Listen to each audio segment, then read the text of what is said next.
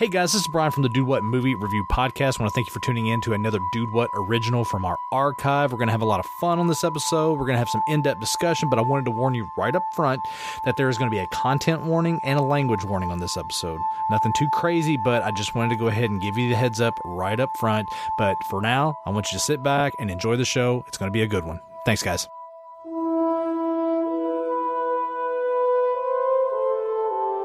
I hope you guys out there are having fun because we're having fun here in the studio on a weeknight. Hi, hi, welcome to our show. This is a Dude What Movie Review podcast. Dude, what? That crazy guy over there talking is Jim. Say hi, Jim. Hi, Jim. I'm the other half of this freaking hosting squad here, Mr. Brian Sumner. It's crazy, it's wacky in the studio tonight. a little bit. We're having fun. It's going to be a lot of fun. I'm I'm I'm excited about it. of course, we're re-releasing another dandy from the episode archive. Man. You know, a dude what original. We're going to have a lot of fun with this one. This is a crazy episode with regard to how it relates so much to its title, Jim. Uh, yeah. I'm looking forward to it, but I'm not looking forward to it. Right? I think you're kind of on the same wavelength as me. You're looking forward to it, but not really.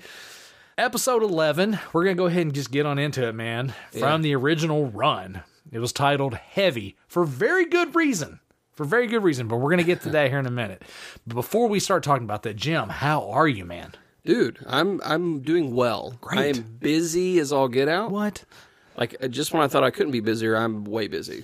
a lot of irons in the fire, as they say. Yep. Don't know what that means, but I've got them in there. I know exactly what that means. You open it up, the dictionary, to see what that definition for that is, and it's just a picture of you standing there with a big grin on your face. Yes. Yeah. like I, I mean, I'm I, I'm starting to I'm gunning for Stephen A. Turner, No one. being is the busiest no man in the tri-state. It's not possible. It's, It's, uh, just not possible. I need to talk to a supplier. To, Whoa. To keep up with Whoa. him. wow. Okay. Well, it doesn't matter. I'm putting a disclaimer on this anyway. So, Jim, let's just get to it, man. You didn't let me ask you how you were doing. No one cares, Jim. Look, I'm good. I'm fine. Well, good. Okay. Now- No one cares about me. It doesn't matter. They're here for the episode, man. They're here for the entertainment. It's true, it's They're true. They don't wanna hear our banter. They don't. No one cares about us. Yeah. Let's just talk about the show. yeah. Way to bring it down, Eeyore. End of the road. Nothing to do. And no hope of things getting better. Man, you are one pathetic loser. I'm fine.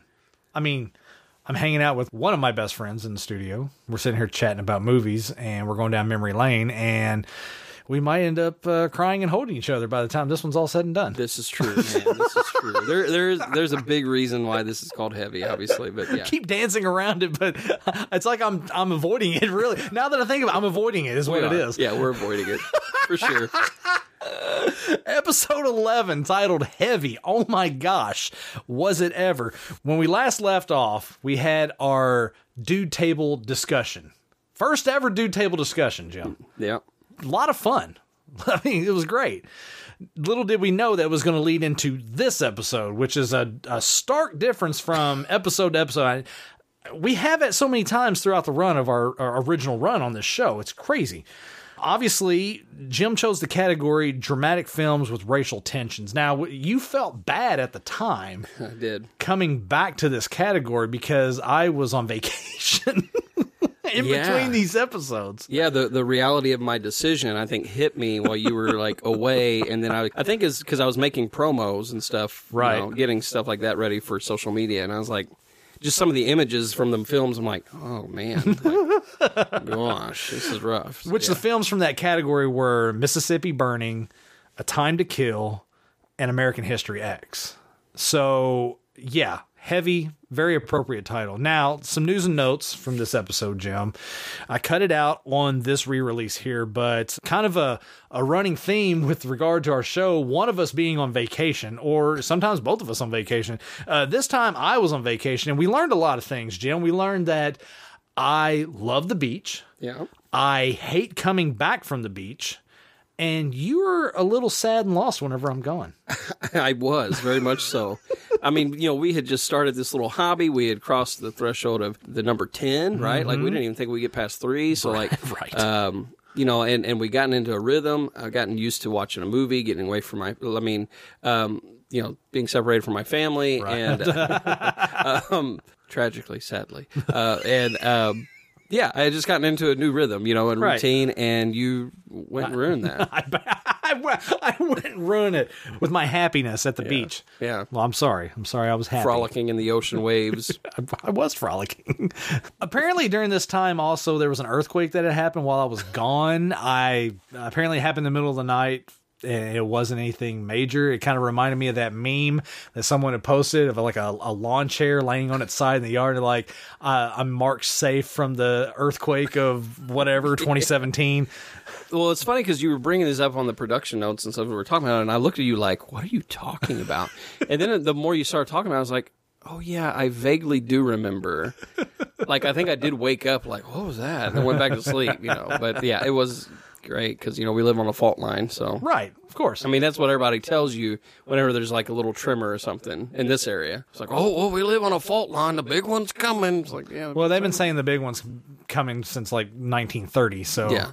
I mean, we technically do live on one of the biggest fault lines in the world. it's true. but it's also one of the most inactive fault lines in the world as true. well. It's so, true.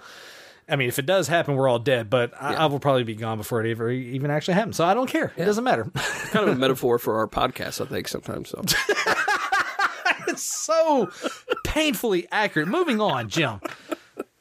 To say that people don't care, that's yeah, they don't care. But one person that did care at the time was someone very special to the show, Jim. Very special, yeah. We actually, I believe, on the previous episode, we had started doing shout outs. We did. You know, the mm-hmm. the introduction of the Hey You Guys. We decided, hey, you know, we could start giving little shout outs to people who actually really care about the show and are invested in the show. And actually, we do give a shout out on this episode. You guys are going to hear it here in a little bit to someone very special and someone who will actually become very special to our show early on as she, yes, she becomes our first super fan. But she plays a very integral part into something very, very funny.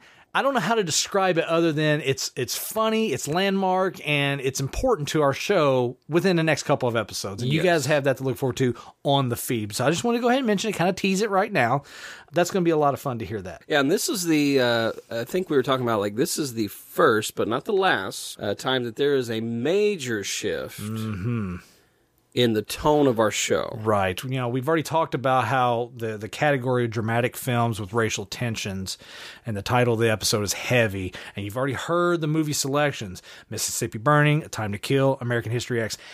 Our conversation that you guys are going to hear after the montage takes a completely different turn from what we normally do on the show, at least from what you guys had heard on this show in the original run up to this point. Very light, very fluffy. You know, we've had a couple of kind of intimate moments with regard to things that we've talked about over course of a couple of episodes up to this point, Lion King being one of those. But, uh, you know, this was the episode that really just kind of really put a shift on what we are as a show. I know that we have said this a lot about previous episodes that we've Yes. been discussing, but this is another one of those historical markers for dude what. Yes. It, it was it was almost like you know how a snake sheds its skin as it grows. Yes. This is kind of one of those moments, I think. I think so. This was a um, definite growing moment for us, for our show. And we talk about the difference in tone, but I think because of that, it helped kind of point us in a direction that we really wanted to go with what we do and what we offer with regard to content and a tone and a brand for our show. Yes. So, in a way, I'm kind of grateful that you did choose this category. Yeah. And I actually have some interesting notes about that that I'm going to share on the back half. So, you guys have that to look forward to after this episode. Now, just a for, fair warning, like on the back half, we're going to be talking more production, Yeah. but because of the content you're about to hear, yeah. if you have to take a breath and then come back to listen to the production side later, we understand that. But just know, like, yeah, we're far enough removed from it because we didn't sit and listen to this show. Right. I mean, you did. But I like, did. but uh, yeah, we're far enough removed from it so that we can have this this witty banter Yeah. or whatever you call it. we can talk about it and not cry. Vacation was good. I, I wish I could say that I'm glad to be back, but I'm not. yeah, yeah. the beach has this this effect on me. It, it, it has taken a hold of me, and it's where I want to be. Yeah. So Yeah. when I'm not there, I am sad. It's going to take me a couple weeks to get back into the swing of things. I, and I will say, even coming over today, I was like, I could tell you're like, hey man, like you're like, hey, it's good to see you, but I'm sorry, I hate to be here. I'm kind of. Mm. I was like, man, No. I'm sorry. well, I'm back. I'm glad. So I, I'm sorry you had to come back to this episode. I didn't know where you were going to go with that. I'm sorry you had to come back to insert your own response. right. I know after we stopped recording last time, I Right. told you I was like, man, I hope I made the right decision. And and, and I, I really had been struggling because it's like, eh, do people really want to? Because the topic is definitely very heavy. Which we so we we're on episode eleven, uh, which What? is a big deal. Double digits. Yeah, like, and obviously for a celebration for our tenth episode, we Right. did the dude table, and we introduced a new segment. Yes, uh, with that, our uh, shout out segment, or hey you guys segment, right? Or what? Hey You Guys! Baby Ruth. Yeah, so um, we decided we would kind of do a, a shout out, or you know, if we get reviews, if people start sending in reviews and stuff, we can read read those during that time. But uh, we actually, so every week I get a text Okay. From my dear cousin Jess. Yes. Yeah, and uh, she's Jess for the win on Instagram. So she is giving you a lot of crap on Instagram, and you're you've been responding to her a lot back and forth. And it's funny because so Jess is not a podcast person, Okay. uh, but she is a huge movie buff. And so when we started doing this, I was like, I have to let Jess know, hey, you know, th- this is the name of the podcast. If you don't do podcasts, this is how you do it. Right. She started listening. I thought, well, maybe she'll probably be like, eh, that's not really my cup of tea or whatever. I know that she's all about movies, but she'll be like, man, I don't like your your reviews. But she's like, I love the show. She's like, I will continue to listen to the show, but every week now. I get a text, and I always wait for it uh, because I know she's going to send one. Right. And it's like, are you freaking kidding me? like with Lion King, she was like, what? Like Alien, she was like, I had to stop the podcast and walk away. Oh boy. you know, and so yeah, Lion King. She was like, I It's saw nice the to know that I have this effect on people. right. It's funny because she texted me. She's or she told me she said Lion King. I saw the title, and she's like, I waited a day to before I could listen to it. Oh yeah, because the title was uh, very Very scary, yeah, Yeah, yeah. scar. she was like, I saw the title and I had to wait a day to listen because she she had to like regroup herself. So, uh, but she I said like she's it. gonna be sending you some hate mail, or maybe me actually, because she loves Dunkirk and I didn't give it the review she Right. wanted. Good. Yeah. you sent me a text uh, while I was down in Panama Yeah. City, and I, I was reading it as her her opinions on your opinions, and Yeah. I was like, "That's funny." Yeah. Finally, someone else taking Right, I'm gonna get some heat. verbal beat down. Because she's like, you want some hate mail? Here you go. But yeah, so cousin Jess is our, our shout out for this week, and Thanks for tuning in, Jess. Yeah, Appreciate yeah. it. So I, I love her to pieces. Actually, fun fact about her. So she is technically Kylie's cousin, right? Okay. But uh, so Kylie and I don't really see eye to eye with movies. so, so when Jess was down here, uh, she used to live in you know Evansville. She's now like up in the Bloomington area. So when she lived down here, a lot of times we would go to movies together. So she became my my movie date Hey, person yeah. that I would go with. Like Movie tag team partner. yeah, yeah. So it's Right. pretty great. So we would go and see movies together that Kylie wouldn't want to see. Right. Uh, so it's kind of funny though, because every once in a while I'd see people that knew that I was married to Kylie, and I had to explain why am I with another woman. They give you kind of like a cross eye. Yeah, I was like, bit. We're, we're cousins. doing? We like Yeah. movies. That's all this Your is. cousins. It makes it even worse. You're not. Never mind. She's not even your cousin. What the hell's going on here? So, but she's good people, man. And actually, on the uh, so on Instagram, we have this tracker system that I've just started using. This app that Right. tells us who's not following us, like Gotcha. who will follow us and then not follow us type thing. Take note, people. Right. Well, it's more so like you know, it's people that are scheming to try to just get Right. follows. Yeah, trying to get the boost their numbers. Yeah, but um, it sends a it sends this update of like, here's your number one fan, and she actually is our number one fan. Well, there you go. Yeah, so that's why that's why you get the shout out, Jess. That's how you get the shout out. Yep. Good stuff. I like it. Yep, yep. Anywho, appreciate you tuning in. That's awesome.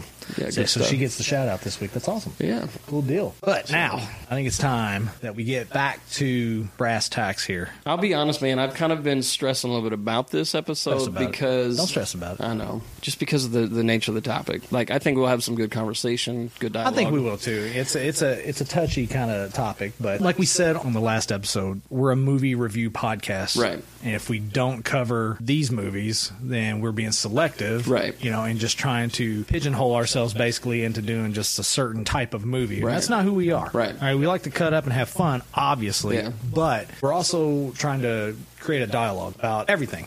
Any topic doesn't matter what the topic is. It could be funny stuff. It could be serious stuff. Yeah. Very dramatic, intense stuff, like we're going to dive in today. Yeah, and so like um, even when you presented that, I think that's why when you gave me the list of the three, Right. When you were like, "Well, you took that well," I think I was processing like, "Am I making the right decision?" Right. And so like my response wasn't like, "What? I can't believe you haven't seen this racist movie." You're like, you know, it's like. You know, it's not to that level. Obviously, it's Wow. dealing with with that, that that topic or that nature, but Right. um, and so I, I think that's why my response was not melancholy, but very reserved. Gotcha. And you know, we've had in depth conversation, Yeah, but I think it This is going to take it to a whole new level, I think, for our show. right because we know this going into it, Yes. not on the back end. So anyway, So- so, the three movies you gave me was Mississippi Burning, Right. a 1988 film with Gene Hackman, William Dafoe. It's a crime drama history, and then A Time to Kill, a 1996 film based off a John Grisham novel. Matthew McConaughey, Sandra Bullock, Samuel L. Jackson. And the other one was American History X, Okay. uh, 1998 crime drama with Edward Norton, Edward Furlong. Uh, All of these are very pivotal movies. Right. All of them have made a dent in Hollywood, if you will. They, they've made a statement, I guess you could say. I feel like American History X, maybe because it's more modern, is one that I was like inside. I'm just like, what? Yeah. Same with Time to Kill. Anyway, we'll see, man. Like any of these, I think any of these will be great to really spark the dialogue and stuff that, uh, that we can have afterwards. But Right. So, So- tell me what's in the box, Brian. Oh, what's in the box? You want to know? yeah. Well, the box is sitting right here in front I know. I'm just. So you go right ahead, sir. Let's see what we got in the box. Nervous again. That's I am. I don't know why. I get to do this all the time. What? No. what? Brian. No. yeah. American History X. That's right, sir. This is not a rental again. Not a rental again. And it feels like it's been used. So did It- you buy this or I did buy this. has this been one that's been on your shelf and you just haven't watched it? It has not been on my shelf, and I have not watched it. No, uh, I actually, uh, even though I was away on vacation, I was still doing my homework. Okay, So, okay. One thing that Crystal and I like to do is we like to go to like thrift shops, secondhand stores, Goodwills, stuff like that. Sure, so anytime sure. I go to these places, I always thumb through the DVDs and the CDs, see if there's anything cool in there. Okay. And I happen to find that at uh, Legacy Thrift on uh, Highway 98 down in Panama City Beach. Okay. Give them a little plug right there. But uh, yeah, found that for two bucks. I was like, boom. Because I knew I wanted to do this movie in particular. And when I saw it on the shelf, I was like, sold. So why this particular movie? I've heard so many varying opinions about the movie. Yeah. It's obviously polarizing. Uh, very much so, yeah. Yeah, uh, Edward Norton. Despite what you may you know feel about him, he is a tremendous actor. I like his work. I've never seen this movie. I will say that I mean for one for one one reason or another, this is another one of those films that I've never sat down and watched, and it's not because I haven't wanted to watch it. I have wanted to watch it. Yeah. I just never have gotten around to watching it. Now I have caught a couple scenes on TV. well yeah I will tell you that the TV version is nothing Uh, Oh, I can like what yeah. we're about to see. Yeah, I, I can probably gather as much, but uh, Yeah. yeah, there are a couple scenes that I have caught on TV. The the ones that I did see, I was kind of like, oh, okay, Yeah. that's. I will say Edward this is some Norton serious stuff. So is amazing in this movie. I mean he plays his character very well. I have a feeling there's probably going to be some scenes that are pretty tough to watch. Yeah. So, but yeah, Which I, I say that just to prep, I guess, our listeners, if anything, for Right. the montage. I mean, obviously, we don't know what the montage is going to look like until after we watch the yet. movie and you get Yeah. the clips and all of that. But right. I'll definitely put a disclaimer. right, yeah, I, I think that's kind of a this one. given. All right, man, let's There's dive not, in. Let's not do really it. much else to do except for just just go dive into it. I guess, like we've said before, if you guys haven't watched this movie, American History X, pause the podcast right now and go sit down and watch it, and then come back on the backside and kind of rehash it and live the discussion with us about this movie in particular. And then after you've listened to the back half of the show, get on Facebook or send us an email and let us know what you think about the ranking and, Yeah. and, and our thoughts and our opinions. And uh, I have a feeling this is going to be one of those topics that we can probably get some good dialogue going. I agree. So, and I mean, uh, if you you know if you don't want to dialogue publicly, you can always private message us. Oh email yeah, us, obviously, like yeah. that, you know, then- always send us an email, Yeah. and you know, if you just want to have a discussion back and forth, that's Yeah. fine. Everything Yeah. be kept private because, like you said, it is very polarizing, and Right. unfortunately, especially with social media, It's a hot topic. Yeah, you people know, are very in this in this country, especially right now. There's a lot of racial tension in the world, and this is a drama. This is a movie. Yeah. we are a movie review podcast, so Right. we're going to dive We're into doing- it. right. We're going to go do it. Let's go watch the movie. We'll see you in the back half, guys. So here's the drill. I'm your history teacher from now on. We will discuss current events. We will call this class American History X. First assignment is to prepare for me a new paper due tomorrow. Oh, come on, Sweeney. It took me a week to read Mein Kampf. That isn't fair. Well, what do you want me to do it on? Your brother. Come on, this has got nothing to do with me anymore. Yes, it does. It has everything to do with you. I want you to analyze and interpret all the events surrounding Derek's incarceration. How these events helped shape your present perspective concerning life in contemporary America. The impact on your life, your family. Don't ask me to fix this whole fucking situation. I'm not asking that. It was there before me. You helped create it. You you want to take a break now? Sweeney, did you bring me in here to talk about Derek? Because what happened to him has nothing to do with me. Everything you do right now has something to do with Derek. Look, I followed directions. I wrote a You name- prey on people, Cam. You use them. I lost three years of my life for your phony cause, but I am on to you now, you fucking You know about the place I'm in. There was a moment I used to blame everything and everyone for all the pain and suffering and vile things that happened to me that I saw happen to my people. Blame everybody. Blame white people. Blame society. Blame If God. there's anybody they're gonna listen to, it's you. no, no, I'm, I hate to tell you, but I'm out. Okay, those guys are probably gunning for me. You take a break, you'll find no peace. The way to find peace is to stick. You know what you can do? You can get me shot by a bunch of white boys. I doubt it. Yeah, we're all gonna have a laugh at that. Let me tell you. I didn't get no answers because I was asking the wrong questions. You have to ask the right question. Like what? Has anything you've done made your life better? You can't come barking threats at me. Look, you can do whatever you want, but Danny is a good kid. He needs my help, and I'm going to give it to him. If you come near Danny again, I won't have to. He'll come to me. I'm more important to him now than you know. I came in here to tell you one thing. I am out. Out! And Danny is out too. And if you come near my family again, I'm gonna fucking kill you. So I guess this is where I tell you what I learned. Well, my conclusion is hate is baggage. Life's too short to be pissed off all the time. It's just not worth it.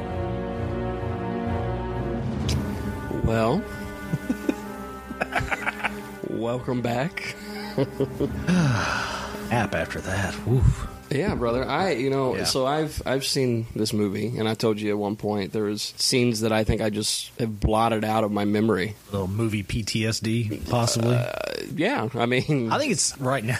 I think honestly, I think what everyone right now needs to do is just take a step back, yeah. Take a deep breath. big deep breath, Yeah, let ourselves detach emotionally from. You Yeah. know, if you guys tuned in and, and watched while we watched, and, and, you know, obviously, part of I mean, what we do here is we review immediately after the Exactly, movie, and this yeah. is definitely a movie I think that we have plenty to chew on for a long time. But we're because gonna, I, and you know honestly, and that's because these are issues that are ongoing. Yeah. I mean, this isn't just like a run of the mill overnight thing. This is decades, Yeah. centuries. I mean, we are talking about racial tensions in not only just this country but in the world. Yeah. These are issues that are ongoing. Yeah. So yeah, this is a topic that'll definitely have some long-standing effects for sure. Well, and just yeah, obviously, even the movie in and of itself. I mean, obviously, you said that you've heard uh, mixed reviews uh, from it. Um, I think on the first half we were talking about that. I think maybe people just feel so deeply about the issue at hand and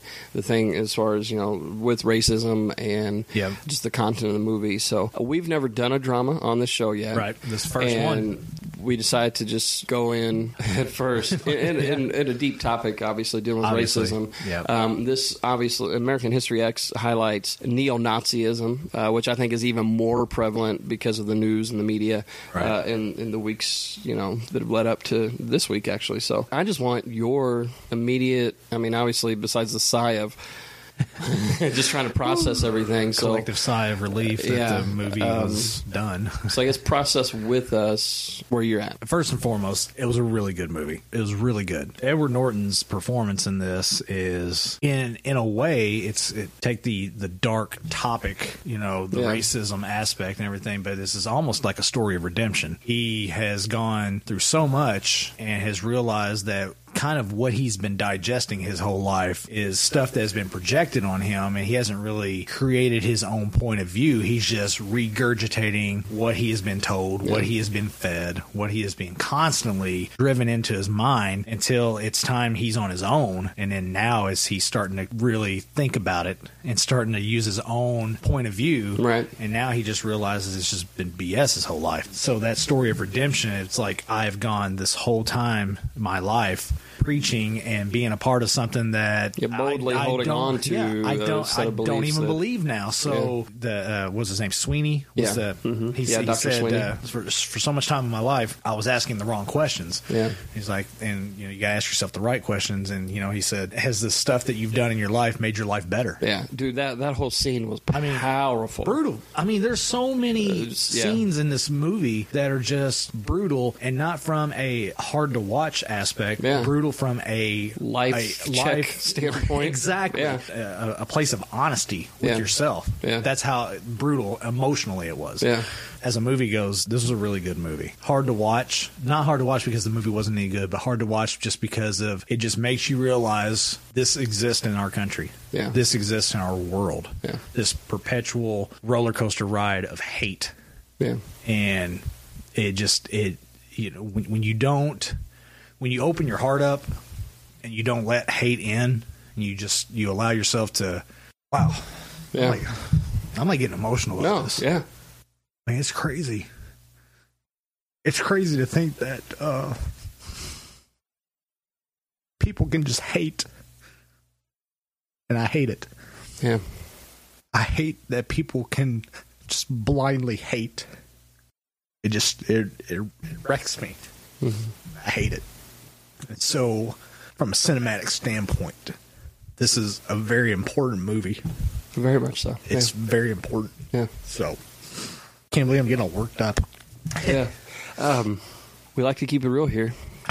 yeah. You know, Typically, I like to keep it, you know, light and very light, fluffy, but but, it's this is uh, the topic of racism in our country is. Um, it's been brought to the forefront more, uh, I think, because of obviously the person in office, Donald Trump. Uh, yeah. and, And, let's just go ahead and just say right now, we don't want to turn this into like a big political right forum. no and i and just- that's yeah that's exactly what i was going to say is like whether you, you love him or hate him he, he is our president He is our president. um things that maybe he hasn't even said but have been implied like through media and through other people and unfortunately you get groups on either side of the fence that want to grab on to True. certain things and perpetuate their propaganda. I use that word because i think in talking even of just about neo-nazism and, and just the hate groups you know they're they're too often at times we want to twist things around to promote our ideals. Oh, absolutely. And, Absolutely. Um, You so see that all the time. It's been brought very prominent, obviously, in recent years, and then more so even in the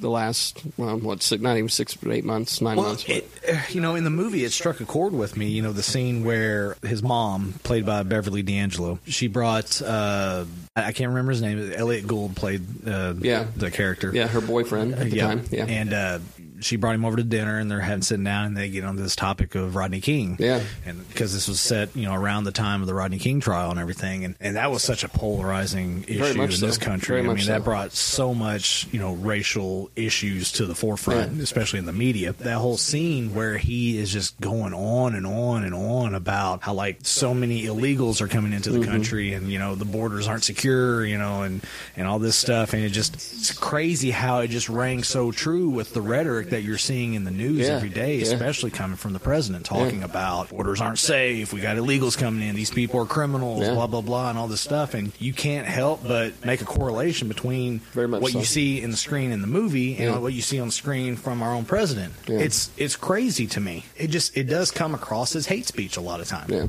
know, I don't I don't have the answers for illegal immigration. Like we've said on here, we're deep fried white boys. Two you know, blue collar white deep- boys in the Midwest. Deep fried blue collar collar white Yeah, boys just yeah. you know talking movies and you know I don't have the answers for for all that stuff. I just know that to basically lump every person from that nationality Right. into this whole bucket of just bad people. Yeah. That's a recipe for hate. Yeah.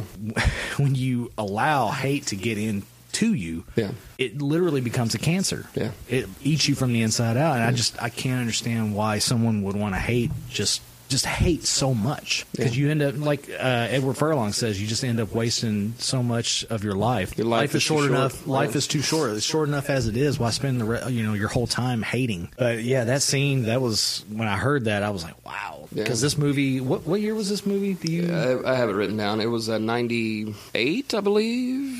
98, 99? 98, yeah, 1998. Okay, Yeah. so I mean here we are almost twenty years later. Yeah, crazy. Yeah, yeah. A lot of that even because as they, that the dining room table as they were having this conversation, and even his, Edward Norton's girlfriend is like speaking up and talking about like the cameras and stuff. And I'm like, you know, that, and that's the thing I think that was mo- for me was very eerie. There are elements of what he was saying that was true, but Yeah. they but using it and bringing it to the to the precipice of using it for hatred, Right. and destruction, Exactly. of another human being to justify that, Exactly, And, and yeah. so I feel like this movie does a, a really great job of bringing you into The psyche of the- Uh, someone who yeah, and feels that way. So like, and uh, I mean, they even do you know like kind of pulling back and showing as the story progresses the dining room table scene with the father. Exactly. And you know, all I can think of again is the conversations we've had about how fathers are so pivotal in shaping and creating. And you can see in that scene where the seeds are being planted Right. into Edward Norton's and head. it just took the right circumstances Yeah. and the right people around those circumstances to breed that. And then you got to think, you know, at the time of that scene where the where the father, you know, was still alive, Yeah. and he's sitting there and they're having their family dinner and everything. You got to think, you know, Edward Norton's character, he's a teenager, so very impressionable, obviously. And you, you know, your father, you look up to your father, especially Sure. if it's someone that you've trusted for so long, and you look to them for advice, worldly advice. Right. And so when you start hearing these things, and you trust your father, Right. you trust this person who has molded you. When that seed is planted in your head, it starts to make sense in your head, Right. Just because of you know who you're around. The way that that scene almost kind of mirrored the scene Yeah. earlier in the movie Yeah. with you know Edward Norton sitting at the head of the table now because his Yeah. father's gone, and him basically taking what his father said, cranking the dial up to like Right. twenty. Right. It was It- there was a lot of those. I I mean, just the film in, for me, like, and I mean, it's not about me; it's about you because I've seen the movie. But um, Yeah. the dialogue was great, the action, the interaction was great. But I think there was a whole nother level of the storytelling when it came to the scenes being shot, the way they were shot. You had the black and white, but then you had color. You, I- the, I love- the mimic, mimicking of the shower scenes, Right, Like, yes. with these transformations happening, the dining room table scenes. There's a lot of elements of story. I love that the callback scene, like not necessarily flashback, but the earlier scenes of his life. I love that that was all in black and white. Yeah. You know, so you get this two.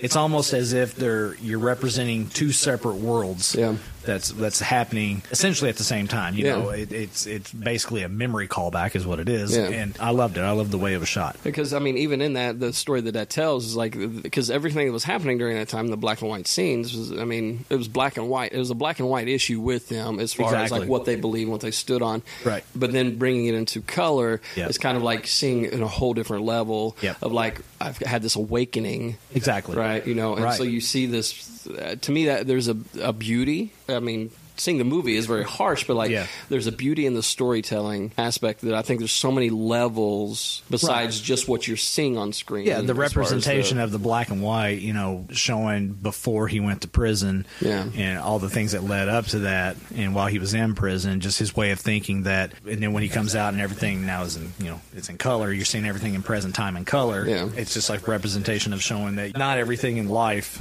is clear cut black and white. Yeah. There's always these shades of gray, and there's more colors that you need to take into. Yeah.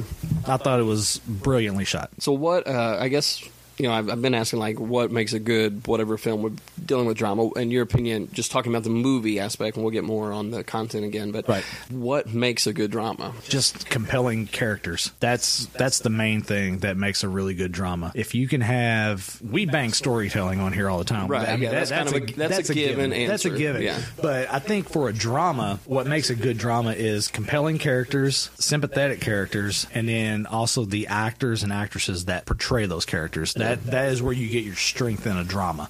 We've talked about this before. When you see someone play a role, like I think we talked about it on the Point Break episode when Steve was in the uh, studio. You don't see anybody else playing Patrick Swayze's character, Right. Bodhi. No one else is playing that character. Yeah. You, you just cannot. You can't envision that because he made that his own. Edward Norton made this character his own. Yeah.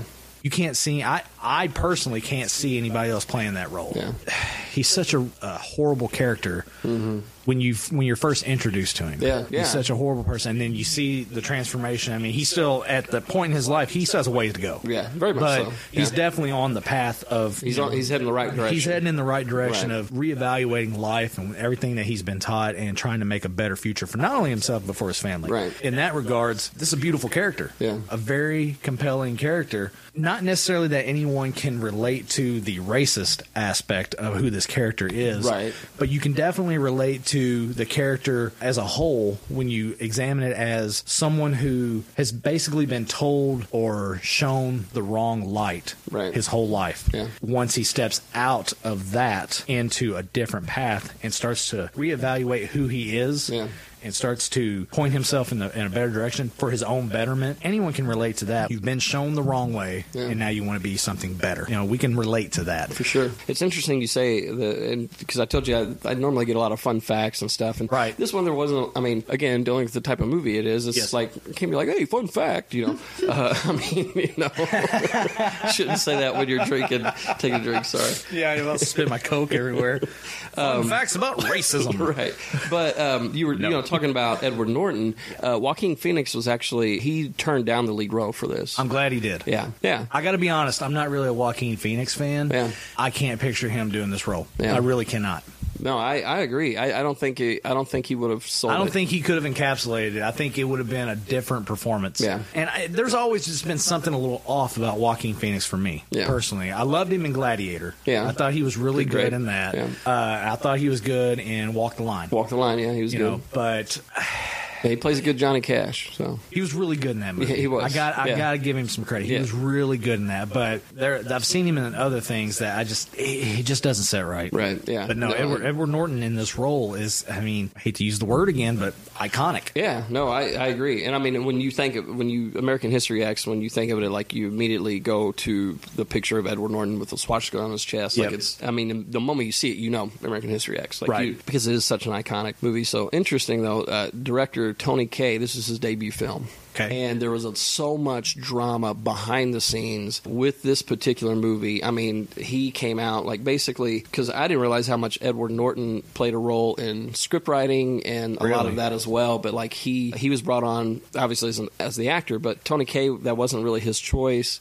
And then I guess Edward Norton is such a perfectionist when doing roles Okay. that he can be kind of unbearable to work with. Okay. Um, and I guess he Tony Kaye had like he done the edit, and then the uh, studio sent it back saying we don't like it. Oh, really? So he spent a year re-editing, sent it back. They said we don't like it. So then they brought Edward Norton on to help with the final edit. Really? And he added an extra twenty minutes of film to the original. So that's what we have now. And then the studio was like, yeah, this Yeah, is the studio was like, "This is what we So want." So it took Edward Norton. Uh, yeah, so but that obviously there was more of a rift even then with Tony Kaye and Edward Norton. Tony actually didn't see the film until nine years later. Really? Why? Yeah, Just, so, because like of he, that? I mean, because of all this, he canceled the premiere. So, yeah, and he didn't even watch the film until nine years later because they, he felt like basically it wasn't his film anymore. well, here's the thing, though, in something like that, if the studio is telling you they don't like it, Right. they don't want to put it out, Yeah. and then someone comes along and they tweak it and they make it better, and the studio's like, yeah, let's go. I mean, you Yeah. just- Yeah, but that- dir- that's, are uh, directors that vain? Well, and that's and especially because this is his debut. Like he, but he had, I guess, apparently done a lot of music videos and commercials and stuff like that. And so, Well, what to uh, do? I mean- right, exactly. And so, I I just found that interesting. There's all of this dynamic happening behind the scenes, Right. But the final product It speaks for itself. I Right, mean, it's a very and, I mean, Edward movie. Norton was nominated for Best Actor uh, for an Oscar. He was beat out by Roberto. I'm going to slaughter his last name. Roberto Benigni, Benigni, uh, in Life is Beautiful, which is actually about, ironically enough, about a, a basically a Jewish waiter who falls in love with this girl, and it's this kind of Okay. drama comedy type deal, Right. uh, and about concentration camps and stuff. And so I've never seen the movie, so I can't really give much Life of a description of it. But. I What just is it, found Roberto Benini. yeah, but um, that, does that sound right? B E N I G I. Roberto Benini. Yeah. So, but he know, I just made that up. He beat Edward Norton with the Oscar. Uh, you, know, and, and of course, Well, see now this. All right, this goes off into a whole side tangent. well, you know, and with, with right, the Oscars. no, and I was gonna, yeah, that- and I, that's kind of why I brought it up as well because I kind of want to watch that other movie now just to see, so I can do a side by side comparison because this was this was pretty damn good. Yeah. So Yeah. I mean, and I and I've watched the Oscars before. Yeah. And I've seen what movies win Best Picture. I've seen you know, And you can definitely what- see there's some political and some other stuff going on Sometimes behind I, the scenes when. I watch the Oscars, I literally sometimes come away scratching my head. It's like, how could you pick these movies over other movies? Right. How could you pick this actor over another actor? I just, I'd never, Yeah. I never understood that. But anyway, all right, we got Yeah. off on a side. No, we did, and, that, and that's fine. I just found it interesting that because life is beautiful. Maybe I'm just been living on a rock. I don't know, but like I'd never I've heard never of heard yeah. of it. Yeah. Um, that doesn't mean it wasn't a great film, Put but I just found it interesting that the content it was dealing with, and then the con- they both dealt with Nazism, but one was you know, and, and so I- it's almost like did the like maybe he was a phenomenal, maybe he deserved that Oscar, but Right. it's almost like was it more of the Academy going. Uh, Hey, we don't want to promote Right. because I mean, American History X is very, Yeah. very, very heavy. racist. Yeah, very Like, heavy it's- on the racist is. side. Yeah, and it, I, I can I can see where that may and, you know and of course, it's all speculation, but right from and me, if- if the- you know a lot of people feel like you said political. The Oscars have come across in some regards as political, being Yeah. you know people behind the scenes pulling the strings. It's like this is what we want to win, Yeah. as opposed to what is best and what is the right thing. You know that could possibly be. I don't know. We'll speculate here on the show and, and say that. Sure. But again, like I said, I'm going to have to watch this other movie just so I can see the side by side comparison to understand how a movie like this doesn't, you know, win Yeah. an Oscar or he doesn't get a best actor performance. And then going back to the director, I mean, seriously, Yeah. dude. I mean, just it- because it- it's your dude, first it was- time out, it- but look, bro. your your name is still attached to it. right. Well, and that's the thing. Like he fought so hard to get his name unattached to it. What a moron! Right. No, I How agree. stupid I can agree. you and be? really, he hasn't gone on to produce much. I mean, he hasn't really gone on to Well, do much. his overall body but- of work would speak for itself. Then, I mean, so I mean, obviously, Well, and I mean, maybe because he threw, he made this such a big deal that maybe Hollywood's like, oh, we're not really could've gonna work with blackballed him a little bit. You know, you I brought mean, that stuff on possible. yourself. But it's like this is a great film. Obviously, you know, de- dealing with racism, we've covered that. I, I mean, See, but so, so okay, so this was '98 for this. Yeah. it was released. Edward Norton had already put out. Uh, he'd already been in a few pretty good movies up Yeah. to this point. Yeah. So, and this is his director's first time out the gate with Yeah. a big, you right. know, big and Edward Norton big- actually took a pay cut in this in doing this film. The way I look at it, and this director should just not look a gift horse in the mouth. Uh, right? right. He should have Yeah. just took what was given to him Right. and, and, and check your ego at the door, Right. And understand you're basically being given a gift. Yeah. So shut up and go with it. Yeah. Directors, directors, Directors. Glad I never was one. Not yet. Who knows? Not yet. Um, okay, so dealing with the content in and of itself, right?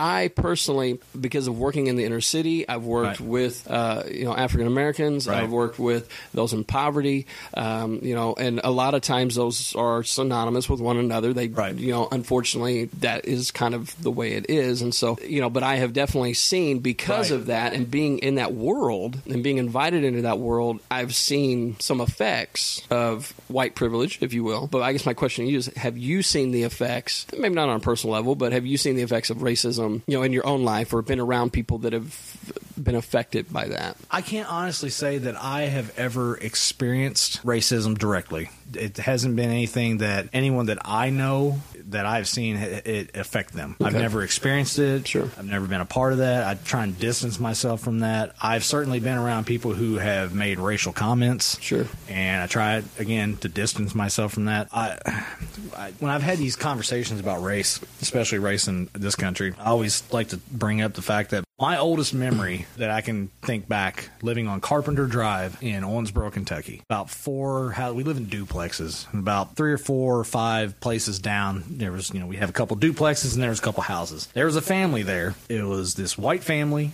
they had this little white kid, and they adopted a black kid. So that's my first introduction to race in America growing up. Sure. Four years, four or five years old. A little black kid named Andy. And they ended up moving away. The first time I ever went to church was with that family, and uh, it was a predominantly white church. Sure. And so you got this white family that adopted this black kid, and then I tag along with them to go to church. And I didn't know any different. Mm-hmm. He was just Andy down the street. Right. He wasn't a white kid. He wasn't a black kid. He was just a kid. Yeah. And so that's my introduction to it, to race. I've always approached people as people. Right. That's it.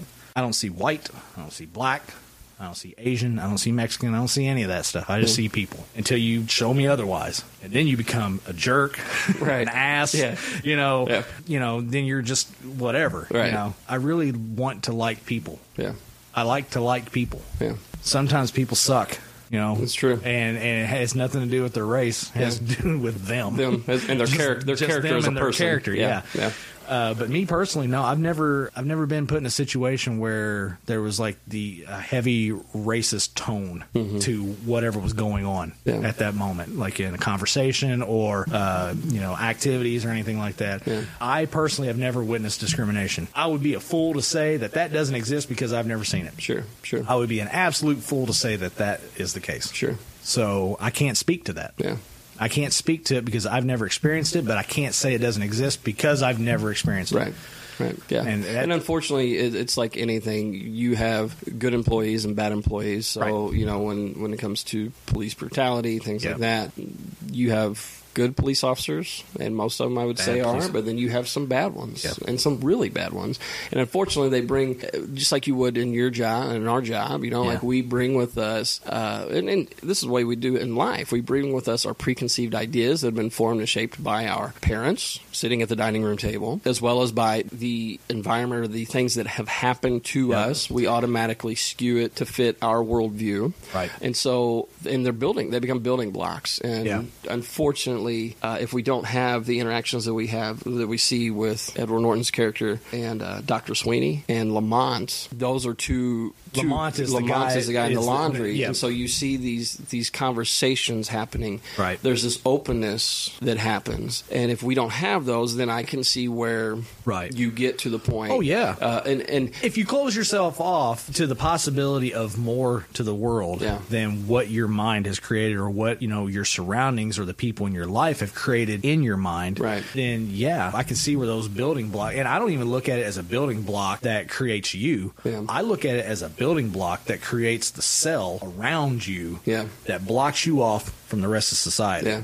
it's almost like um, You're creating your own prison Yeah. of hate Yeah. when you allow yourself to be so narrow minded. Yeah, and um, it's so for me, probably one of my first experiences with racism was uh, I went to a school in Posey County, um, middle of a cornfield. To say predominantly white school is an understatement. And the only kid that had any pigment that was any darker than white was a, a guy that became he and I became best friends in high school, and his name was Matt. And Matt was a Korean, uh, Korean kid, and he had been adopted like as a baby into this uh, obviously white family. I had witnessed in class this hillbilly jack off is what I'm gonna call him. 'cause, I mean, he just Right. like I mean, there's that's nicest I can say about him. The teacher would leave the room and he would turn and he would just start spewing racial slurs at, the, at my friend Matt, and and at the whole time I'm just I, like I think caught off guard because I'm like, are you Blown away Is this, by- like, is this really happening? Is this because in your mind? Because I'm like, in he's- your your mind, this is Matt, your friend. yeah, this is Matt. this is just a guy, right, and And he's been here since basically birth. and by all accounts, American. Right, Because he, yeah, Right. he may have been adopted, but he was adopted as a baby. He's been here his whole life. Right, He's American. Who then goes on to become a military police officer with the U.S. Army. By the way, Wow. defending the freedom for this jerk. But you know, it's just like this this guy actually, yeah, and that's what blows me away. Is like men and women Yeah. that are uh, every race, color, creed, religion that are bleeding and dying for you to have the right to be an ass. Exactly. You know, and And, and that's sad. it, it just is like The hypocrisy of freedom. yeah, yeah. so it's just like what? It's, it's terrible. definitely out there, un- and Oh, yeah, unfortunately, it's we definitely we out there. um, we obviously, and like we've said before, we can't really speak into a lot of that. We can Yeah. speak from our, our Right. perspective and things, but Yeah, I think I- I, think having an understanding that our worldview is shaped by our experiences. Oh, yeah. and the people around us and who we let speak into our lives. And I think, uh, honestly, our lives and our life experiences with people of different nationalities and different races and different creeds, I think those experiences are also shaped by your ability to open yourself up. And if you don't have that ability, you basically make it easy for hate to burden you. Yeah. And if you allow yourself to open up and let other people in and see people for people and not see people for color of their skin or see people for whatever quote unquote faction they are, you know, stuff like that, Yeah. then you don't narrow your viewpoint. You actually widen it. Yeah. And then you can start seeing so much more of the world. You know, with our jobs, we're in and out of buildings and neighborhoods and we see all kinds of different people every single day. My favorite thing to do is to greet each and every single one of them with a stupid joke. Because if they smile, then I know they're having a good day Right, and they're yeah. cool with me and I'm cool with them. Yeah. It- like it- like Edward Furlong said, and this life is just too damn short for hate to be burdening you. And I just I don't have time for it. I just have zero time for it. I have zero patience for it. I just I want to live this life as best I can, day in and day out. Take care of myself, take care of my family, and maybe go on a vacation once or twice a year. Yeah. You know, Yeah. I mean. I don't have time for all the other BS Yeah. that's going on. I just really don't. I get so worked up when I see people who dedicate so much time to hating other people. Yeah. It just boggles the mind. It just makes no sense to me Yeah. whatsoever. What do you think drives that?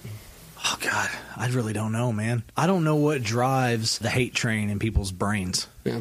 I, I, I can't wrap my head around. it. I can't relate to it. Yeah. I can't even begin to start to unravel that mystery because it just doesn't make any sense to me. Yeah. To hate somebody for the color of their skin or to hate somebody because they speak differently or whatever. People are people. People Yeah. are just people. So obviously, I've told you I, I've have experience in history in the church. Yeah. and uh, there's a whole nother level of just closed mindedness, if you will, with a lot of things. And there's some aspects that I can maybe understand because I grew up in that. And I like so I can kind of understand where people coming from. But others, the conclusion I have drawn is people are afraid. I can see that. Like fear is a driving factor. Yep. The fear of the unknown, so they close themselves off. I think I, I, the reason why I bring this point up is more so because I keep going back to Dr. Sweeney and Lamont, and I think you know we we're not going to s- solve the world problems on Dude What podcast, but but however, what you know the the. The few of you that are listening, you know, all six of you, we've grown. we're gonna band together.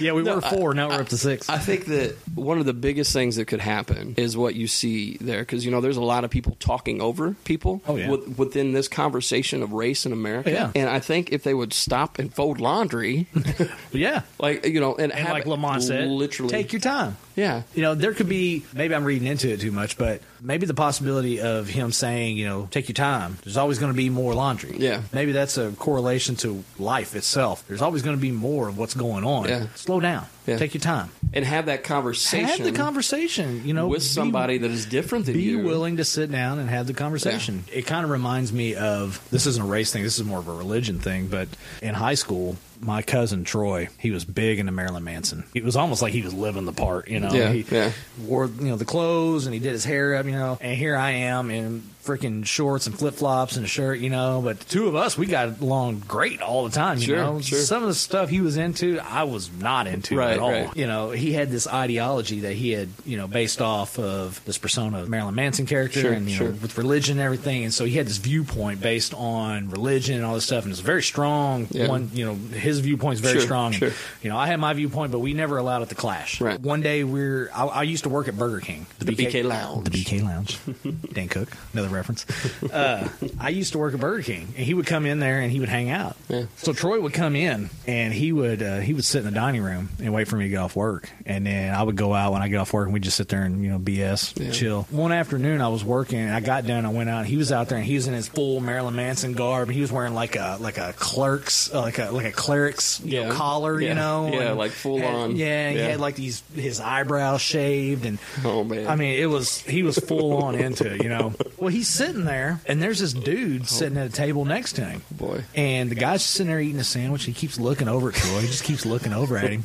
And I'm sitting there thinking, all right, this is going to be some stuff here, right? Yeah, yeah. Well, the guy just calmly looks at Troy, and he's like, uh, He's like, why why do you wear the outfit? He's, he was legitimately like, yeah, wanting to know, like- wanting to know. Yeah. he wasn't being a smart ass, or he wanted to know. Yeah. So he asked him, and Troy sat there, and they literally had a conversation back and forth about religion, about Yeah. Manson, his music, you know, what meanings there are, uh, his outfit, what this guy believed in and stuff. They had a 25 minute conversation Yeah. in this dining room, back and forth, very civil, very peaceful. Yeah. And then when when when they were done, the guy said, "He's like, well, that, that's cool." He's like, "I just, you know, I was just curious." So Yeah. he was like, "You have a nice day," and Troy was like, "You have a nice day," and that was it. Yeah. My point being is, if you sit down and have a dialogue, Yeah. a peaceful dialogue, Yep. and one side is able to get their point across, and the other side is able to get their point across, you can accomplish more than yelling over top of each Yeah. other. It's so much easier to just peacefully communicate back and forth. Yeah.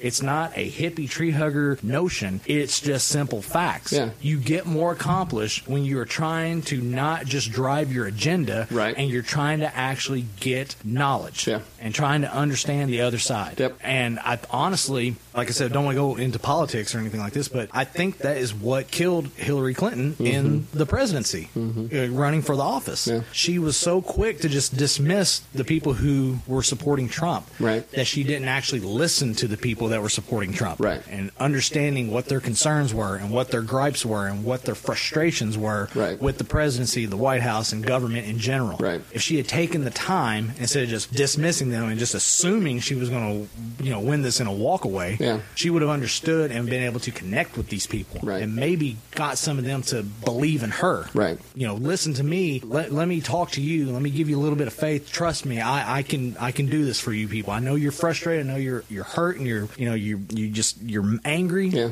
Trust me. Let me take you on this journey, and we'll make this world better. We'll make this country better. Yeah. And she didn't do that. Yeah. She just dismissed them, and obviously, half Yeah. the country spoke up and said, "No, no, no, no, no, no. You're not going to just shoo us away." Right. And I think that's what happened. Yeah. So, but yeah. Yeah, no, I mean, it's it's so. I mean, and you can- Communication is key in yeah, everything. and you can use that obviously within dealing with race, Yep. uh, dealing with religion, Yep. dealing with politics, especially. Anything. Uh, Anything. I think that you're, you know, it's a great point of the fact that instead of going approaching automatically assuming one, I already know what you think because of what you're wearing or the way you vote or Exactly. what you know what you look like, and instead just looking at you as like, hey, let's have a conversation. Instead of me trying to prove my point, let me just listen. honestly, I think debate should be a prerequisite for every high school student I agree. because I it, it gives you a forum to speak your point of view against someone who has an opposing point of view, Yep.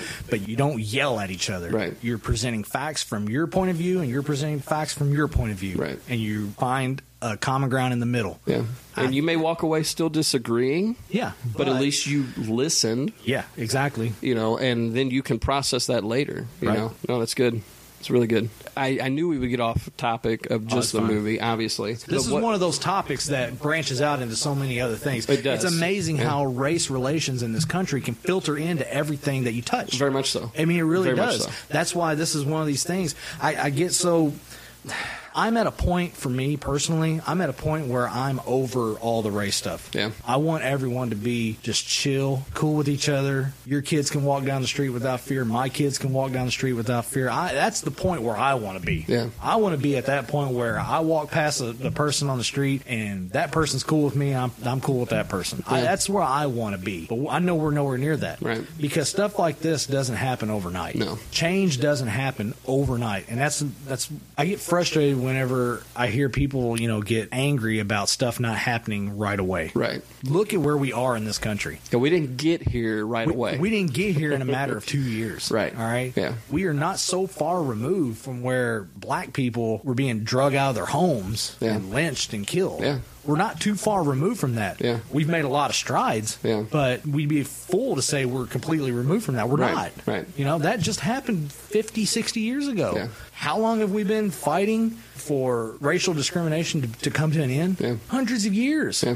Well, then, then I It mean, ta- just not takes- even having it a takes all of us Yeah. doing our part. Right. And I think also just not having an understanding of our history. Of, True. of even, unfortunately, there's been a lot of programs and things that have been put in place that I think have enabled this continual narrative to happen this divide with race Right. you know and and then you add into the mix social media and you know sound bites Yes. and video clips and things that have been just cut you know so then you're not getting the full story No, but no. you're basing again off of your personal everyone's so rushed to just get the you know quick 10 second soundbite Right. and then you create a misinformed opinion that you go and you blog about for a half hour Right, yeah. over something that you heard and then you have to go back i mean i think there are more fact checks now Right. you know and you know but then there's fact checks for fact checks exactly i mean it's just it's yeah, ridiculous yeah, you yeah. know But it, I I, mean, it goes just need to again goes back to what you were. Yeah, it, again goes back to what you were saying. What, what like Lamont's response was like, "We've got time," you know, got plenty of time. And, and I also was thinking about the the dialogue that Edward Norton he, he's having with uh, Doctor Sweeney near the end in the uh, cafe or in the diner. You know, when he was like, "This is bigger than me. Like it's this was going on long before me."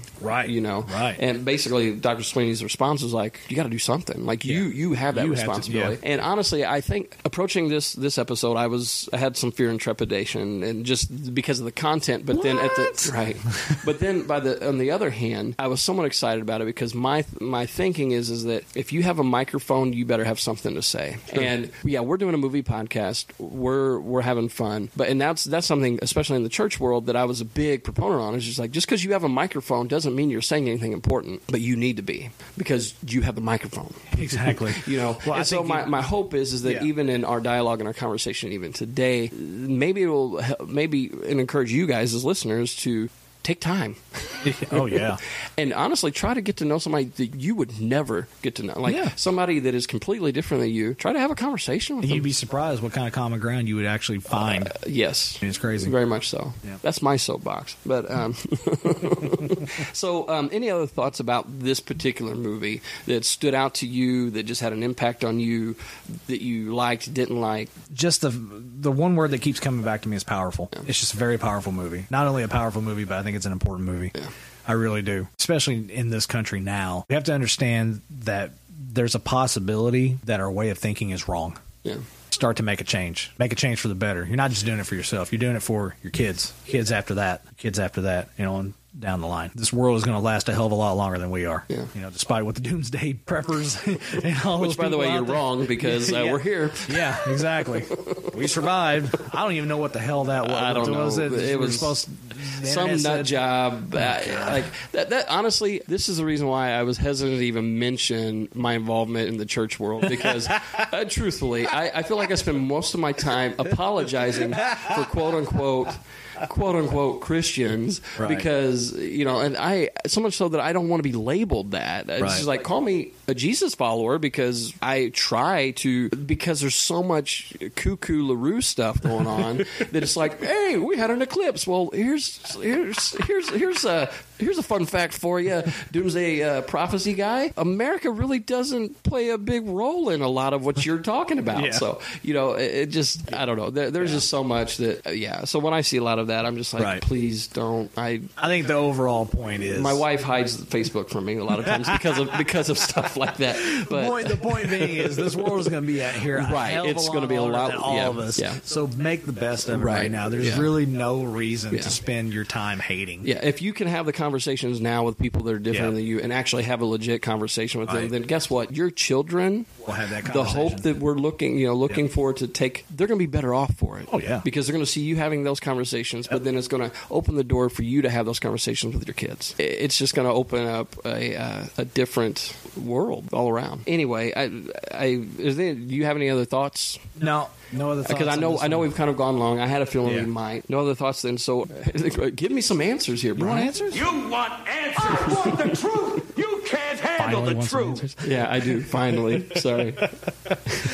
Oh man, It's just one of those Um, movies that stir you up, and Yeah, it really does. This wasn't a tough movie to rank. sure, Okay, Sure. I'll go ahead and give my ranking for it.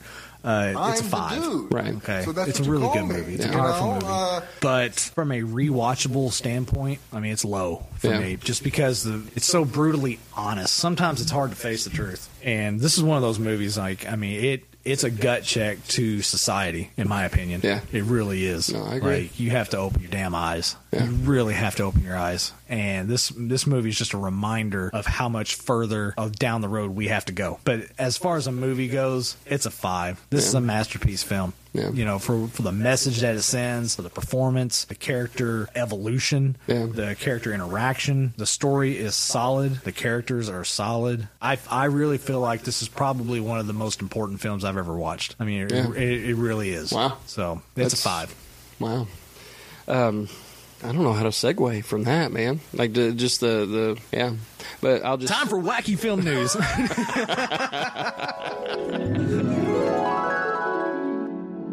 and even to this day, Brian, I still struggle with segues. yes, you do. Yes, you do. No wacky film news for you guys. Right? How you guys doing, by the way, after that episode? Are you doing okay? Are you doing okay, Jim? I am. I Can we uh, can we breathe? Now's the time to talk about the Amazon link for the Kleenex boxes. Get your copy of American History X and a box of Kleenexes Yeah. because you're going to need it. Gosh, man. wow. Let me just say right now, getting production notes for this episode required me to go back and actually listen to the episode. That way I can get a full grasp of where we were at the time. I, I can still remember a lot from that episode because this is an episode that sticks with me. But going back and re listening to it, especially the montage, oh my God. Oh my God. It just put me back into that state when we first watched the film Yeah. on this show. I've stuck true to it. I, I've said it on the show. This was not going to be a high rewatchability movie for me. Going forward, I probably will never watch it again. I still have not watched this movie because I just don't think that I can handle it. Yeah.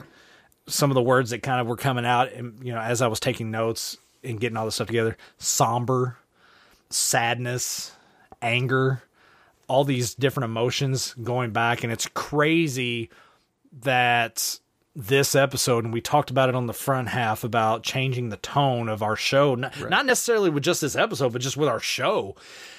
It, it's just crazy how this episode in particular really shifted what we do on the show. Yeah, you guys obviously just got to hear the genuine, and then I wanted to make sure that I say this again, like 'cause I Right. believe I mentioned it on that show, but like the genuine reaction mm-hmm. of when you started talking about the film, Right. and I remember to this day, like this is one of these episodes I haven't had to go back and listen to. I want, I really, I haven't, Right. But I remember it almost as if it just happened there were moments in that as far as the recording process goes. And I just remember sitting across from you as you were processing what you just saw for the very first time. Right. And I remember thinking there was part of me that was like I was trying to be very much in the moment and hold space for you. Yep. But then there's this other part of my brain that was like, I hope the hell he does not cut this from the show. Because it, wa it was such, for me, it was such a visceral, genuine reaction. And I was like, this, this, if, if he keeps uh, if he keeps us on the show, Yeah. this will totally change us Right. from other movie podcasts. And it wasn't a it wasn't a braggadocious thing. It wasn't any of that. It was just mentally I was thinking, I hope he doesn't become self aware or concerned enough to where he cuts it. Well, the good thing about me is I have very much been an open book.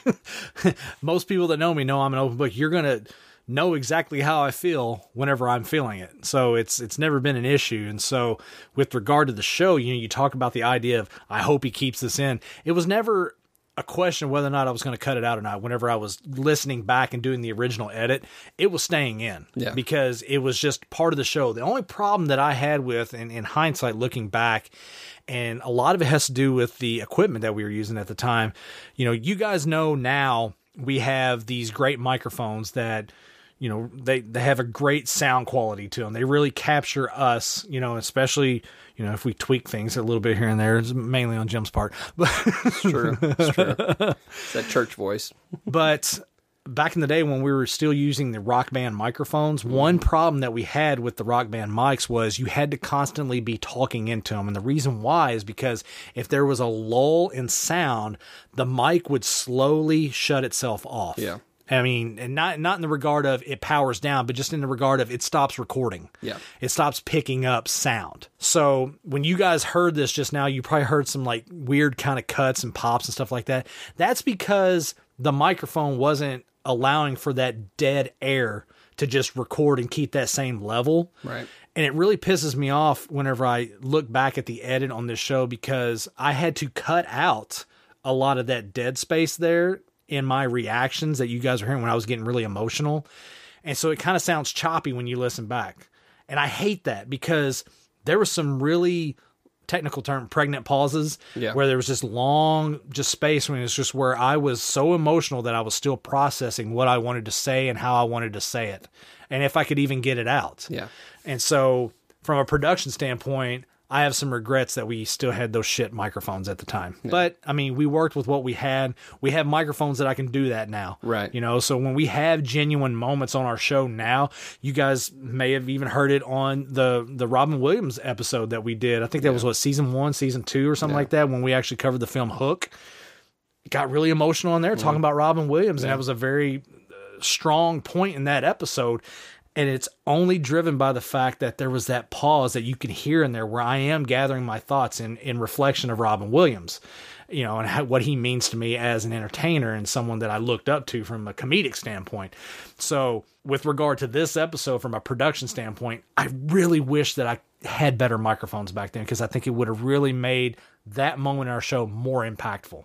Well, and I, I here's the thing I can say from behind the scenes that our friend, super fan, just for the win. Yes. I remember after this episode, uh, she and I were talking. I can't remember, like I think we had seen each other. Like I believe she lived down here still at that point, if I remember right. So Right. and she'd come over for dinner or something. There was something we were we were physically in the same room talking, and uh, we were talking about this episode, and she got misty eyed even as she was talking about. It. She's like, you know, because she calls me Jimmy. She's like, Jimmy, I like the moment that he, you know, got emotional and like she just kind of stopped and gathered her, you know, and it's just like for me, and, and that's what I was telling her. I was like, I was so from a production side, I was very grateful because.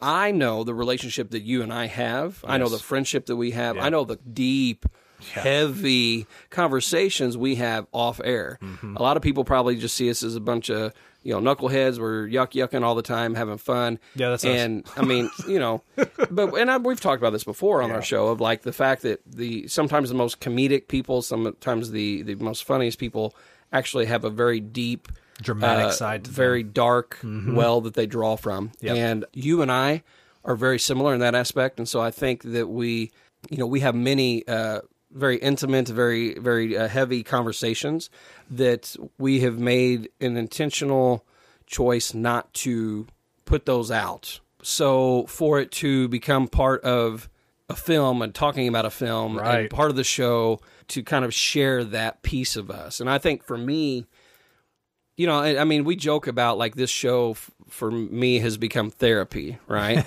uh, Yeah. But you know, there, there's a piece of us that we we want we want to share with the world. Right. I think what you're trying to say is on a base level, everyone wants to be able to connect with people. Yeah. And they want to be able to connect with people in the most real version of themselves. And Right. the only way you can Yeah. do that is to totally be vulnerable in what you're feeling and what you want to say. I think because I am such an open book, it's not that hard for me to do that.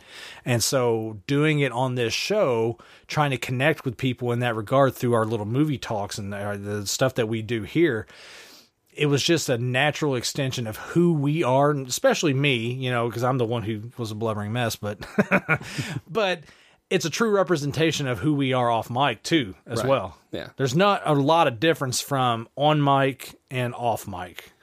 That's a good way to put it. Actually, now that you say it like that, because I think, and again, during this season, during this time, I'm still trying to figure out myself Right. and what we're presenting, right? Because Right. we're presenting this to the world. We don't know who's listening.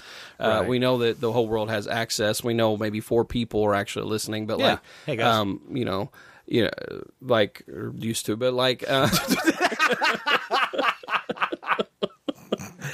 but but the the fact of like you know, I think for me during that time was still trying to figure out not necessarily who I am, but who are we presenting? right. Are we going to present ourselves? Are we going to present a caricature of ourselves, Right. right? Uh, and this is still early on in the podcasting aspect. So, and I think that's something that all podcasters kind of work through as entertainers or, or whatever, right? Is like, are you going to give your real self? Are you going to give a version of yourself? Right. Or an avatar? Right. And uh, for me, this was a, a very pivotal moment of like saying, "Hey, this is who who we are." Especially for you, this is who I am, and I hope people appreciate it. But you weren't. Even, it wasn't even. There was no production. There was no pretension. There was nothing in it. It was just you were responding to a movie that you just saw that ripped your guts out. Yep. That's why I created the format whenever I pitched you this show originally, because I wanted to be able to get my visceral reactions to films right off the jump. I didn't want to wait. I didn't want to process. I wanted to process on the show. I wanted the, the show to be the process. And I feel like we've created that. Yeah. So pretty exciting stuff. I mean, I'm I'm glad that we have done it the way that we have done it for sure. You know, we we talk about all these crazy in-depth conversations that you and I have you know, on mic, off mic. Uh, the the two worlds kind of bleed together. Uh, it just kind of makes me wonder, Jim, from a religious standpoint, do you still feel like you should apologize for Christians everywhere? Are you still in that same frame of mind? this is a trap question. It is. Uh, you know, here's the thing. Um, there's a part of me that yes, Yeah. you and I know this because we just had a conversation. You know, Right. uh, with with Benji Yeah. about uh, this very thing and about someone that was using. Uh, him as a project, Right. You know, and you guys are sitting there eating like it's no problem, like you're just listening, and I'm, I'm literally You're getting floored. angry. Like Yeah. I'm like, I might go commit a crime after I leave here. You know, like I was just very frustrated. And I even after you kind of walked away, I told Benji, I was like, look, I just want to tell you I'm sorry. Like this Right. is not this is not a representation of, of Christ. This is not a representation of what Jesus was about. And so I, I do feel like at times there there's still that I don't know, man. Like I you know, I being outside of the stained glass more than I am on the inside nowadays. Yeah. There's part of me that it, it- I'm saddened. I'm more so saddened for the people in it that are continuing to perpetuate hurt Yeah. and pain unknowingly Gotcha. there is a piece that I want to apologize to those that are experiencing the hurt and the pain Right. from those. But then there's this almost this sense of pity and kind of just I don't know, just a an observer watching a lot of these people in that in the church world that are the ones perpetuating those things that now there's fruit coming to bear for the seeds they've planted for so long. Gotcha. And I will let the listener decide if that's a good fruit or a bad fruit. That's funny. Jim, the listeners just heard on this episode, whenever we revealed that it was American History X, the story about how I came across this copy of it because you you had made mention. It's like, hey, this looks like a used copy. Did you buy this? And I did buy it. I bought it at a store called Legacy Thrift, and you guys heard me talk about it on there.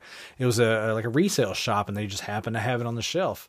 And the reason why I bring it up, Jim, two points. One, Legacy Thrift is no longer open. It's very sad because there for a run of about two, three years, my wife and I would always go there because we love to go to resale shops. That's like our thing. We Goodwill stores, resale shops, consignment shops. That's our thing. We love doing that and we drove by there and it was closed. It's like a flooring store now. So very sad. No more legacy thrift.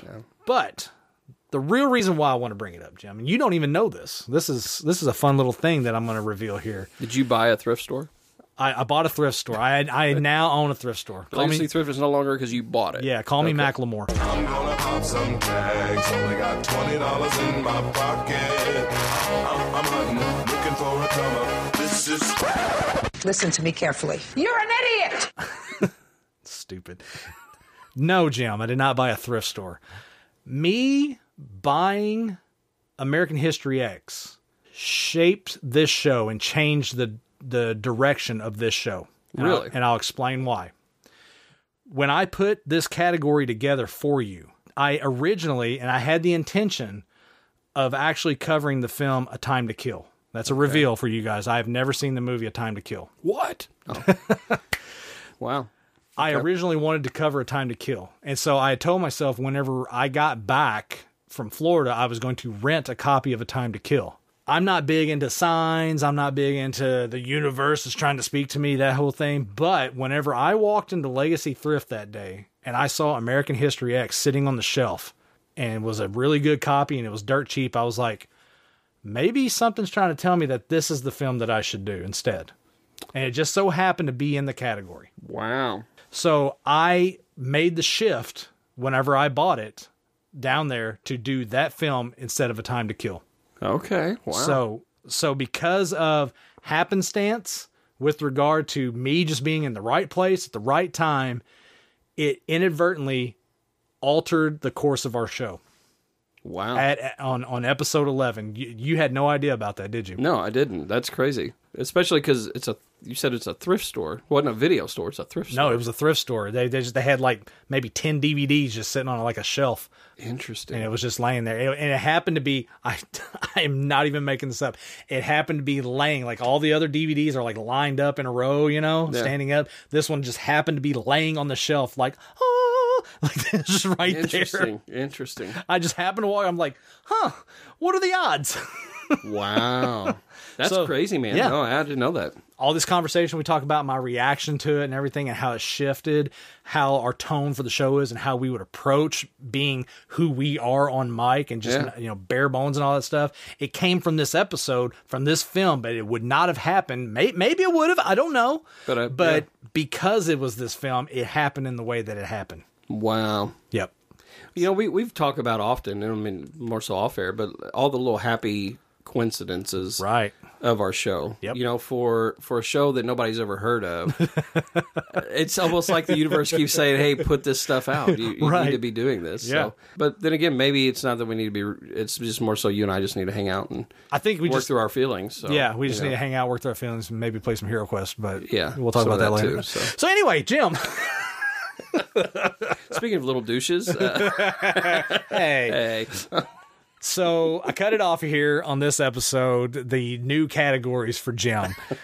the categories that I gave Jim on this episode post apocalyptic, comedies that start with a W, and movies for the ladies. Now, Jim chose comedies that start with a W, but I think he was kind of begrudgingly because he was like, What the hell are you doing? yeah. I got loose with the format You with did. regard to the categories. You I was did. having a little fun with it, and you're like, Yeah, you're a little too loose. Yeah, uh, well, and I think I think again in light of the conversation that we were having Right. on this episode, and then going into that, I yeah, but I mean, I obviously chose comedies that begin with a W. Yeah. And so episode 12 from our original run, dude, what original that is. Lil Douche is what it's titled. Lil Douche. Just a little, Just a little douche, douche. Jim. Actually turned out to be a really, really, really fun episode. Actually, a great episode. And had a running gag there for a while with the just a little Just a little douche. The options were Wedding Crashers, White Chicks, and Wayne's World. Yeah, comedies that start with a W. So you have that to look forward to on the next Dude What original release from our archive. A lot of fun on that episode. I got no more production notes for this episode. This was a really heavy episode. I'm glad we got to talk about it and work through some of the stuff, especially from a production standpoint. Yeah. Uh, do you have anything else you wanted to throw out there for the listeners? No, with man, regard I- to I this mean, episode? I don't think like in regards to this one. I mean, no, I really don't. I mean, it's one of those that you know, I I just yeah, it's one of those films that just will stick with you for Right. sure. The, I think the only thing that I can really remember from a production, it's not even from a production standpoint, it's just from a, a an emotional vibe standpoint. I do remember after we recorded that episode and we were all done and got everything together. Usually we have like some nice back and forth. We just kind of cut up and stuff. You pretty much got your stuff and just we kind of just said, "Hey, uh, I guess I'll Yeah. see you tomorrow," and you just left. Yeah. you know, and I think we were both just drained at that point. Yeah, no, it, it definitely was one of those that, that um, and you know, I, I vaguely remember coming home and I think Kylie had asked like, well, what movie did you guys talk about? And I was like, well, it was this, and I was like, it was it was a lot, babe, you know, kind of thing. It was Yeah. like one of those like, you know. Up until this point, we didn't really know, and I mean, we still we're still trying to figure things out. And I mean, we were having fun. We were most of the time laughing, cutting up, and all that. So I, I think it was yeah, it was just a very pivotal episode, Right. And I because I remember even a couple days after that, actually interacting with you throughout that all that next week, because then you had to go back and edit it. yeah. you know, like so. I just I do remember that, like that, that like you were you were kind of It was not fun, man. It was not a were- fun yeah, time. it, it was very depressing. that Like, whole it was- week and a half from the recording of it to Yeah. the editing and getting it all put out and then re-listening back to it to make sure everything was good Yeah. from a bells and whistles standpoint. Not fun, man. Probably one of my least favorite experiences Yeah. with this show from a creative to production standpoint. So, and I mean, and all that happened right after you got back from Florida. So, yay, yeah. yay me. Needed another vacation. Yeah, no crap. All right, so I got nothing else, man. I want to thank you guys for tuning in and listening to the show. Hey, new listeners, hey, what's going on, man? Hey, yo, hello. Yay, what what have you been up to? What are you what are you guys doing, man? How, how'd that doctor's appointment go? Did it go pretty well? Yeah. Everything good? How's those shoes, man? Those shoes look great, man. They look really good. Bet you can run real fast. Yeah, man. What about that haircut? Oh, man, that hair is looking great. Good job. I like it. We want to thank you guys for tuning into the show. Seriously, we really appreciate it. Old listeners, hey, man, bedrock for what we do, man. You guys have been sticking around from, since like the dawn of time. We really appreciate your patience and loyalty. I mean, Seriously, we, we love you guys. As always, you can check out everything that is Dude What related at dudewhatpod.com. You can find our blogs, you can find the original archive, but you don't have to worry about going there. We're releasing everything on the feed. That's right. All these Dude What originals, they're all fresh, new. You get all these production notes. You get to find out crazy stuff that Jim didn't even know about. this is why we are doing what we're doing with season three. Re-releasing everything from the archive, getting it out there on the feed. That way we can touch a new audience. With your consent, of course. Don't make it weird. All right. God, we are on all. say, the, I just covered our bases, This is man. horrible. We are on all the social media pages and websites and apps. We're everywhere, man. Facebook, Twitter, Instagram, Spotify, Pandora, Alexa, uh, YouTube, uh, Pinterest. I don't know what else are we on. formerly known as Twitter X. X. We're not ecstasy. Don't don't do ecstasy. The only Well, X you need to be doing is subscribing to us and That's giving us five star reviews. That's right. That's really all we want. You can also check us out on Facebook under a little thing called All Access. All Access. It's a fun behind the scenes secret ninja group. Jim's going to be posting some stuff on there. I think we might be doing some fun stuff thanks to uh, a little birdie named Alex Regal. Can you guys hear that?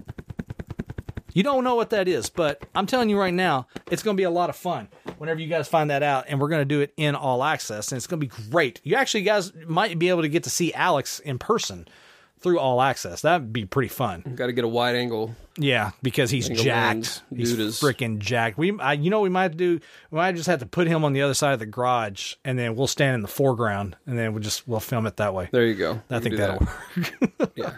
I mean, dude's like a triangle, man. Wait, what? Like an upside down triangle. Like just built? Yeah. Yeah, he's jacked. Yeah. I look more like a pear.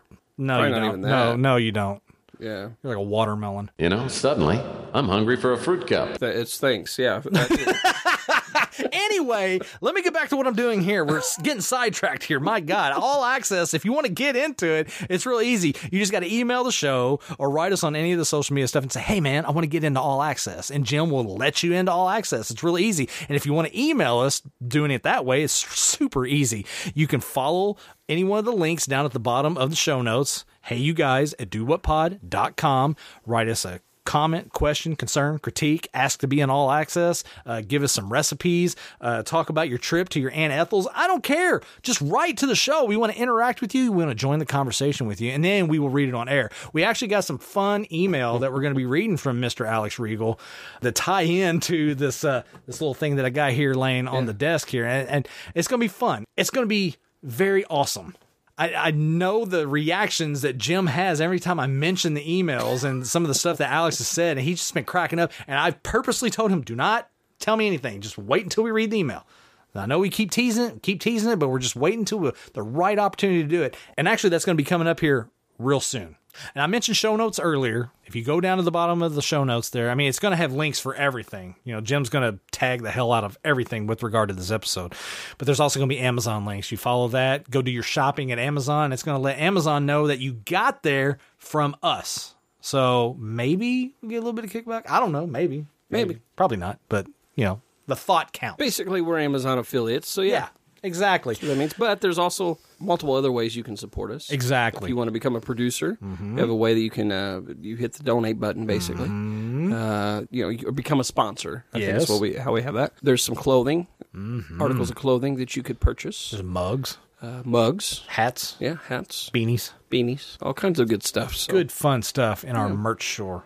You want to go and check all that out. Good times are had by all whenever you go to dudewhatpod.com. Jim, I don't think I have anything else, man. I think we're done with this episode. I think we've covered everything that we need to cover with regard to American History X and the production notes that went along with that. I think we should just go ahead and bounce on out of here. What do you think? I'm I'm with you. Was that another fat joke? My gosh. Um, guys, don't listen to him. All right, we are going to see you on the very next episode. We love you guys. See you down the road. Bye, guys.